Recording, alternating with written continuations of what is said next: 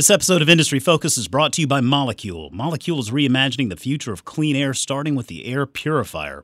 For 10% off your first air purifier, visit molekule.com and enter the promo code FOOL10 at checkout.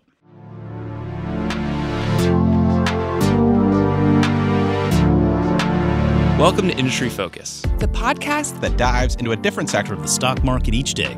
I'm your host, Emily Flippin. I'm Jason Moser. I'm Nick Seipel. I'm Dylan Lewis. And today we're talking financials. Today we're talking consumer goods. Wildcard Wednesday. And we're talking energy. And today we're talking tech. Let's dive in. It's Monday, January 13th. I'm your host, Jason Moser. Joining me this week on our financial show, we're going to talk a little real estate today, folks. We're going to get 2020 kicked off. Talking a little bit about real estate and what one of our real estate experts here sees on the horizon.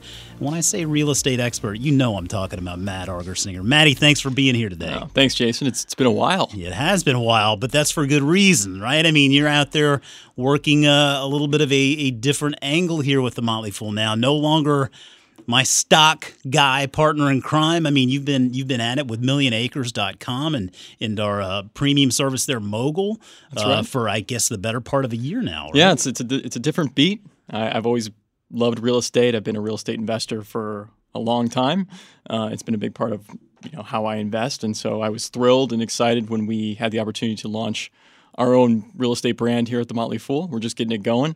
And we have a premium service called Mogul that Jason just mentioned, which is doing way beyond our expectations in terms of member interest and excitement. So all good things. Glad we're finally exploring a different asset class here. Yeah, well, I mean, I've been really excited to be even just a little part of watching how you've built this out, joining you for a couple of the marketing campaigns along the way. And I mean, we had that day we spent down at Nobu in Washington, D.C.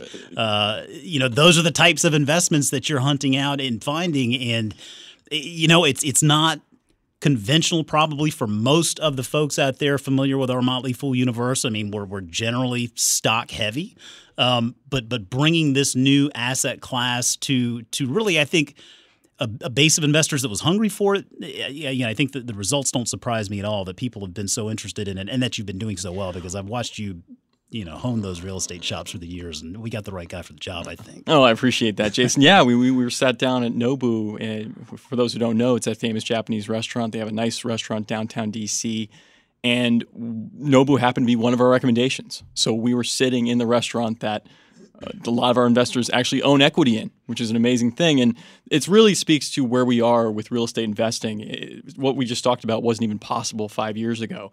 But the JOBS Act, the rise of crowdfunding, which I know we're going to talk about, it's enabled individual investors to really invest in real estate for the first time. And it's incredible. I feel like, I've said this before, I feel like we're kind of in the early to mid-'90s stage of real estate. If we go back to stocks, that was kind of the rise of the internet, discount brokers. A lot of individual investors for the first time were able to really buy and sell stocks very cheaply and easily. And we're kind of almost at that stage with real estate. Yeah, I'm glad you said that, because that's sort of the feeling I've gathered. And you mentioned crowdsourcing, and so I thought it'd be a fun way to kick off the discussion today would be just to take a question that I recently fielded from someone on Twitter. You got to love this handle. It's from @DrunkThemis on Twitter. Oh, yeah. @DrunkThemis asked me, personally asked what my thoughts were on CrowdStreet. And so CrowdStreet is not something I've ever used, but from what I could see, it essentially is in that crowdsourcing real estate space, which is very similar to what you are doing with Mogul. So you talk about the last year in what you've been able to do in building the service. What are the – it feels like at least the implications of crowdsourcing in real estate have – on the whole, been really positive. Absolutely, and I love the question from Drunk Famous. It's crowdfunding is what we do in Mogul. It's what we're tapping into. So CrowdStreet, we're big fans of CrowdStreet. We sourced a lot of our deals from CrowdStreet. They're kind of the leader in this real estate crowdfunding space that we're talking about. And what they're doing over in CrowdStreet and other portals. There's Real Crowd, Realty Mogul. A lot of your listeners might have heard of Fundrise, which is a big brand in this space as well. These platforms or portals are raising capital for real estate investments. And so real estate developers and sponsors go to these portals, list their properties, and try to raise capital. And that's really been a game changer. It's because of regulation changes, because of technology. And so CrowdStreet happens to be a leader in the space that we've tapped into to enable our investors in Mogul and Million Acres to invest in a lot of very interesting deals. And it's only getting bigger. I mean, the number of crowdfunding portals out there for real estate and private business in general is just exploding. And the universe of deals, because developers are getting more comfortable, you know, in the past, if a developer tried to raise money for a new development or to recapitalize an existing property, they'd tap into institutional capital, their networks, they'd go to the country clubs and tap into the wealthy investors there. But now they're realizing, wow, there's a huge individual investor base out there that is hungry to invest in real estate. And we can do it cheaply and effectively, efficiently. And so they're going out. And so you're going to be able to, and we'll talk about a couple of deals. We talked about Nobu. We'll talk about a few more. But the opportunity, the universe of deals out there is only getting bigger. So it's getting more and more exciting. I mean, you can, at your laptop, if you want, these days, you can invest in an office building in Chicago, an industrial building outside Miami, Florida, if you like. I mean, the opportunities are just huge. Well, in breaking down one of the biggest barriers to real estate investment, which is capital, right? I mean, it just traditionally has been prohibitive for most retail investors simply because it requires a lot of capital, and we didn't have that buying a share of real estate, so to speak, at least not it wasn't as accessible as it is today. So then it feels like at least that just continues to create more demand for people looking to invest in that space. And ultimately, over time, that demand creation, in theory, should continue to keep those prices going in the right direction. Yeah, I mean, and you mentioned, in the past, you'd really have to be a very wealthy investor and have to be ready to put $250,000 or $500,000 to work in a single deal. Now the investment minimums are down at $50,000, $25,000, even $10,000 in certain cases. Wow. So it's much more accessible now. In a lot of cases, you still have to be an accredited investor. Sure. But that's changing as well. If you go to Fundrise, for example, you can find deals, private real estate deals that are for non-accredited investors. And it's just it's really exciting. For the cost of closing on a home, you too can now own a share of Nobu. That's right. That was perfectly put. Yes, sir. Well, hey, let's talk about then particular themes, because, you know, we're right here at the beginning of 2020, and, you know, real estate is always a fascinating space. There's so many different ways to invest. Is there a particular theme you think is shaping up here for 2020? I mean, do you feel like this is going to be the year for the healthcare REIT, or do you feel like this is the year for restaurants? I mean, what themes out there are shaping up for you that you're really excited about? Yeah, two themes in particular that I think about in 2020 and that we're going to be taking advantage of in Mogul and Million Acres is just I think retail is an interesting space right now. We think of retail as just being this downtrodden, terrible place to have put investment dollars, especially in real estate, and that's true. It's in the middle of a massive disruption. It is. Yeah. So I think we all know that in the United States, in particular, we just had too much retail square footage everywhere. Too many malls, too many shopping centers, so much more square footage than we really needed, given the number of consumers and dollars that were out there for spending, and so. The space has been decimated. You've seen retail stores close. We saw the news from Pier 1 Imports yesterday that they're closing half their stores, and that's just going to continue. But what it's created now is that you have what I think are tremendous values now arising in the space. To give you an example, the average nationwide cap rate for retail real estate, essentially, I'm going to throw this number out. The higher the number, generally the cheaper the asset is. Well, in the retail space today, you can find deals that have cap rates between 7 and 9%. Generally, that's pretty value. Just for comparison, a really quality office space or a really quality multifamily apartment building or say a Starbucks in the city, you're looking at cap rates at 3%, 4%, 5%. Wow. And now you can go to retail and find cap rates in the 7 to 9%, right? So I'm starting to see value in the retail space. I think there's going to be ways to take advantage of that space. I'll just throw out a couple ideas, ones that we've recommended in Mogul so far. One is called Seritage Growth Properties, SRG. This is formerly a Sears Kmart, company that they've spun this out. It's really focused on kind of reshaping those spaces and making them, more service-oriented retail spots, more experience-related spaces. Yeah. you know, that is one where I think you can take advantage of some of the shift we're seeing for, you know, if you think about the customer today, we're not spending so much on things. We're not going out there. We can get things on Amazon or wherever, or Walmart, but we're going out for services, or we're going, you know, we're going out to eat, or we're going to get our hair and nails done, or we're going out for experiences. Like we're going to go to the movie theater or to places like Topgolf and things like that. And so that experience is far less commoditized, right? I mean, it is more unique in most cases. Absolutely, absolutely. And so I think that area of retail is very interesting to me. The other area that in retail that is also compelling to me is there's a company called Store Capital, which we've also recommended. Warren Buffett happens to be a big owner of Store Capital. Heard of him. And yeah, he's done pretty well. They specialize in sort of these single tenant, triple net lease properties. Think of your like Wawa, gas service stations, or you know, your Home Depots of the world, where there's a single tenant, single asset, where there's just a lot of demand, consistent, you know, driven demand to those properties. And so that's another idea where I think you can take advantage of. So I like the retail space. And one sort of sub-retail real estate sector I'll throw out really quickly is the rise of student housing, privatized student housing. Wow, interesting. So if you think about it, the universities are, you know, kind of not really interested in being in the room and board business. Yeah. It's costly. It's costly for students. It's expensive. It creates a lot of headaches. It distracts from what the university is trying to do, which is just run a university. And so you're seeing this trend towards privatization of student housing, particularly with big universities. Think about University of Texas, University of California, Berkeley, University of Florida, where there's tens of thousands of students. And, you know, you're talking about tens of thousands of rooms and dormitories that need to be managed. And so American Campus Communities, ticker ACC, is a company. It's the leader in kind of the private student housing space. ACC. I mean, that's like that's like the best ticker ever for what they're doing, I think, that's right? That's totally right.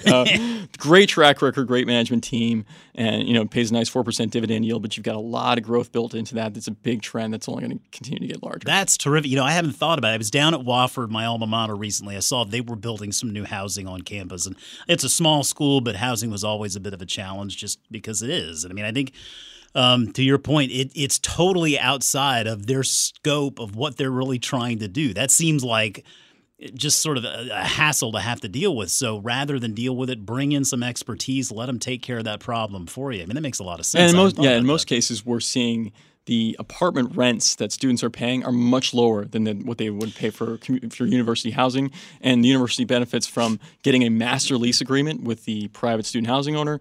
They don't have to worry about, you know, insuring the property, paying the taxes, and doing all the maintenance and things like that. Yeah. It's all outsourced, and so they just get a nice rental check from the landlord, and then the landlord then rents to students at a much lower price. It's kind of a win-win for both. For both clients. For sure. You mentioned Topgolf there. I don't know. Did you see the news? Sounds like Topgolf's going to go public. I did notice that. Getting their IPO roots there set. And so that could be an interesting one. Strike while the iron's hot, literally. Yeah, absolutely. Good one. All right. Well, hey, listen. So the president of the United States gets to offer up the State of the Union, right, every year, right? Give us the State of the Union. You offer up the State of the Industry, your State of the Union in your weekly commentary in Mogul and with Million Acres. So give us your current State of the Industry, Matty. What's going on? Well, that's right. And with real estate, the state of the industry is, I think, you always have to go with the location, right? Yeah. Real estate is such a location-based asset.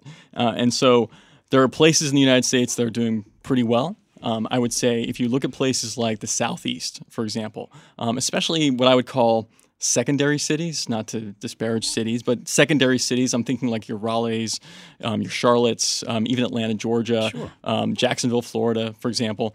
A lot of population, a lot of income flows going to these cities. Why? Because generally they're trending away from larger, more expensive cities in the Northeast, you know, and they're going places where taxes are lower, where jobs are plentiful.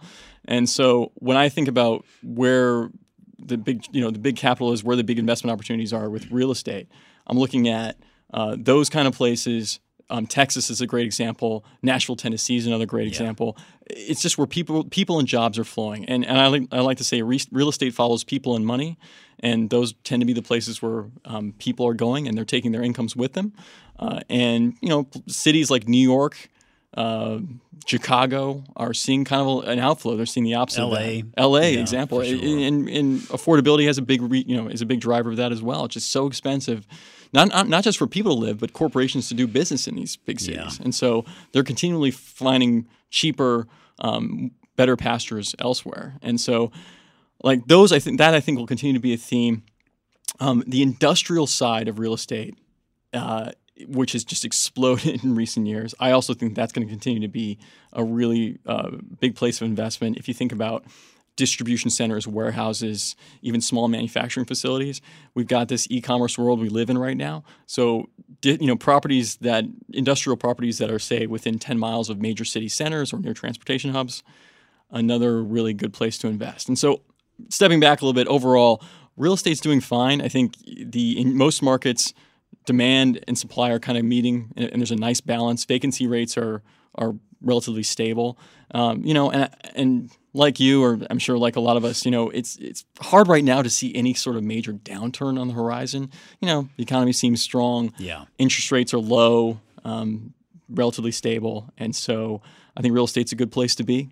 Just like I think stocks are a good place to be, sure. Of course, for the long term. And we take the same approach in Mogul Million Acres. We're long-term real estate investors. We're not flipping properties. We're not watching HGTV.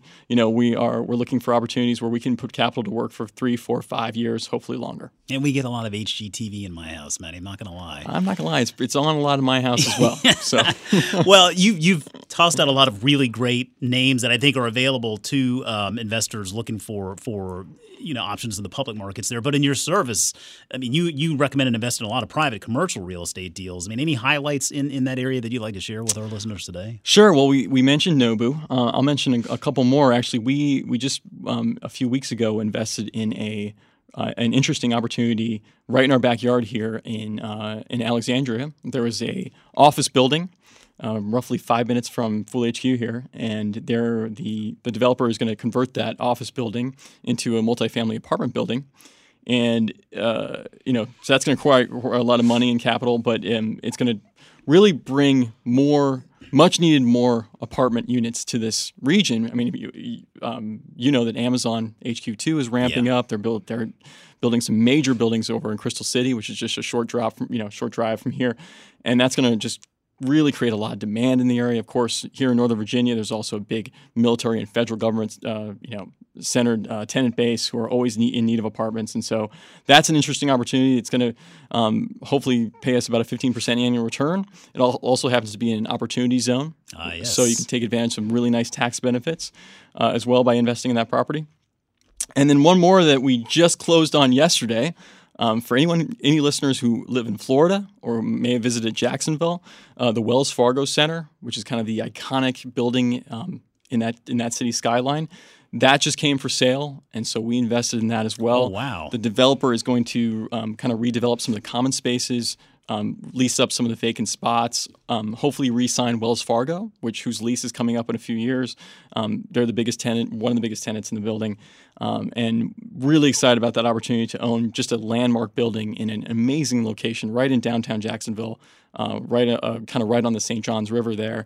And Jacksonville, many listeners probably just have never been there or thought of Jacksonville as an interesting place, but it's actually one of the fastest growing cities in the country. Yeah. The population has grown 15% over the last decade, and it's a place where a lot of businesses are moving as well. So really excited about that opportunity as well. And again, all these opportunities I'm throwing out just weren't even possible for individual investors as little as 5 years ago, and now they're possible, and we're recommending them right in Mogul. Good stuff. Before we continue, I'd like to remind our listeners this episode of Industry Focus is brought to you by Molekule. Molekule is reimagining the future of clean air, starting with the air purifier. It's 2020, people. If you're still looking for a New Year's resolution, well, here's one for you. Stop breathing contaminated air. Molekule's technology has been verified by science, but most importantly, it's been tested by real people. Molekule gives allergy and asthma sufferers around the country an all-new experience, and its breakthrough Pico technology across a range of products provides a solution for the entire home when it comes to air purification. No matter the size of your room, you can choose the option that's best for your space, whether that be the Molekule Air for large rooms or the Molekule Air Mini for smaller rooms. You're probably thinking air purification, okay, what's changed? Well, Maddie, a lot has changed. The HEPA filter technology that's been used to clean your air was developed in the 1940s. Wow. I mean, that's like, you know, a lot of years ago. A long time ago. Well, let me tell you. Molekule has created a new filtration system that actually destroys pollutants on a molecular level. A molecular level. Molekule is easy to use and has a clean, sleek, and modern design that fits in any room of your home. For 10% off your first air purifier, visit molekule.com and enter the promo code FOOL10 at checkout. That's molekule.com and promo code FOOL10. Sounds like the Apple of air purifiers. It does, doesn't it? Yeah. I might have to look into getting one of those for our house. Okay, listen, real estate, I think, is one of those areas of investment that probably scares a lot of people away for a number of reasons. I mean, we've talked about the prohibitive nature on the capital side, right? I mean, if you've been through the closing of a home purchase or even inquired about a loan for a home, then you see your fair share of esoteric language and you're trying to make sense of what means what. It's just not the easiest thing to navigate. And you know, what we've stood for here at the Motley Fool for a long time is trying to make this ununderstandable world of investing understandable, right? Demystifying it, whether it's the stock market or real estate. So it does seem to me that like there's this divide between understanding private versus commercial real estate investment. I've worked in both a little bit and I've seen the differences there. And obviously, I mean, you're focusing very, very much on the commercial side. But I mean, do you feel like there are clear benefits in investing in one versus the other, or do you feel like there's a more diversified approach that makes sense for investors? Well, I think I like all real estate, and so whether it is your private home or whether it's a private commercial property or whether you're investing in a REIT, and they're all so different. So my focus has been on the private commercial side, and what I'm looking at here is I'm tending to look at single asset, single tenant or multi tenant properties.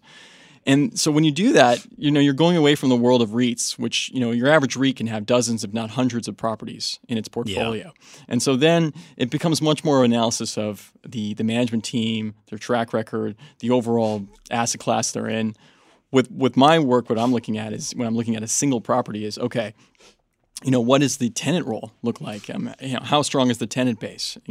What's the weighted average lease term of the tenants in the building? And so generally the longer the better, right? You want good paying tenants there for as long as possible, and hopefully they they sign new leases, they extend their leases. I'm looking at capitalization rate, cap rate, which I mentioned earlier, which is a quick way to gauge, how pricey the property is. I'm looking at net operating income, just like we'd look at net income or operating profits at a public corporation. Net operating income is simply the rent revenue or any kind of revenue the property takes in. You take out all the expenses to maintain the property, and that's generally your NOI. So these are just it's similar to equity analysis in a lot of ways, but there are some. There are some different metrics that you tend to look at, and you have to really dig deep into a property's history, tenant quality, and developer track record, things like that, and to make decisions. And so it's been from the past decade, it's been a learning process for me, but it's something that's becoming, I think, going to become a lot more obtainable as we explore the asset class more. Individual investors get into it. I'm excited. We do a lot of teaching, and if you go to millionacres.com, we've got plenty of articles there that kind of go into some of the basics of commercial real estate investing. So I encourage anyone listening who wants to learn more, go to millionacres.com. And then, of course, if you'd like, we have our Mogul service, which is our premium service, where we have a whole real estate 101 education section that we built out that kind of goes in and teaches you how to analyze commercial real estate. It's pretty exciting stuff. So. Again, like you said, the Fool, it's really about demystifying these concepts and educating. We love giving great investment advice, throwing out ideas, but ultimately we're trying to teach people how to be better investors. And so that's exactly what we're trying to do with real estate over a million acres. You mentioned something that just prompted this question in my mind, because you and I mean, to be clear, you and I both have histories as landlords. I mean, we've done that landlords. You may still be doing it. I'm not sure. I am still doing it. Okay. I did it for about 7 or 8 years, and I thought, you know what? That worked out well, but I think I've washed my hands of it. I'm not sure I want to do it again, but who knows? I mean, I'm still a relatively young guy, so maybe something else comes up. But one thing I found, and I'm sure you would agree, is tenant quality is so important. I mean, it's one thing to try to price your real estate right and get your properties filled. But if you're getting your property filled with crappy tenants, that's like short-term investing. That's like trading, right? You're sacrificing the potential long-term gain to fill like this short-term void. Bad tenants can be really problematic down the line. And I wonder, do you have any way, either, I mean, maybe not personally, but within the service or the way you look at some of these real estate deals that you're doing, do you have access at least to be able to try to assess tenant quality at all, or is that something you've got to kind of go with what they're telling you? Well, it gets a little tricky if you're looking at smaller properties where there's a very obscure tenant. Maybe it's a small business, right, or, you know, it gets easier if you're looking at, say, an apartment building where the history of the apartment. Say it's got 100 apartment units in it, and it's got an 85% occupancy rate, and you know that obviously some tenants are not going to be great, but generally the building might have a good track record. It's easier. And then you're hoping, like, with, if you're looking at office buildings, maybe large office buildings, you can see, some tenants like Wells Fargo, like I mentioned. Well, obviously it's easy to know that Wells Fargo is a credit quality tenant. Sure. They're probably going to pay their rent and probably pay it on time, so that gets easier. But there are data resources out there that we use. REIS is one, JLL, that provide really good in-depth tenant information that you can dig into and kind of look at the credit history, rental history. And so you just, like anything though, investments are leaps of faith. There's no, if the economy goes bad or if a particular tenant runs into trouble and they stop paying their rent, well, then you've got a problem. Then vacant space, and you've got to, do your best to release that space as soon as you can to hopefully market rate rents. It can be difficult. So there are challenges, but you absolutely nailed it. Tenant quality. Whether you're your own landlord, like we've been, or you're looking at a large office building, it's critical work. Yeah, absolutely. All right, well, listen, I don't want to take up too much of your time, but we are an investing show. We're stock guys. You're still a stock guy, man. I know you are. I in my heart. Let's give our listeners something that you are watching in 2020, some ideas out there that you're going to be giving a close eye, that you're giving a little extra attention, you think maybe have some potential.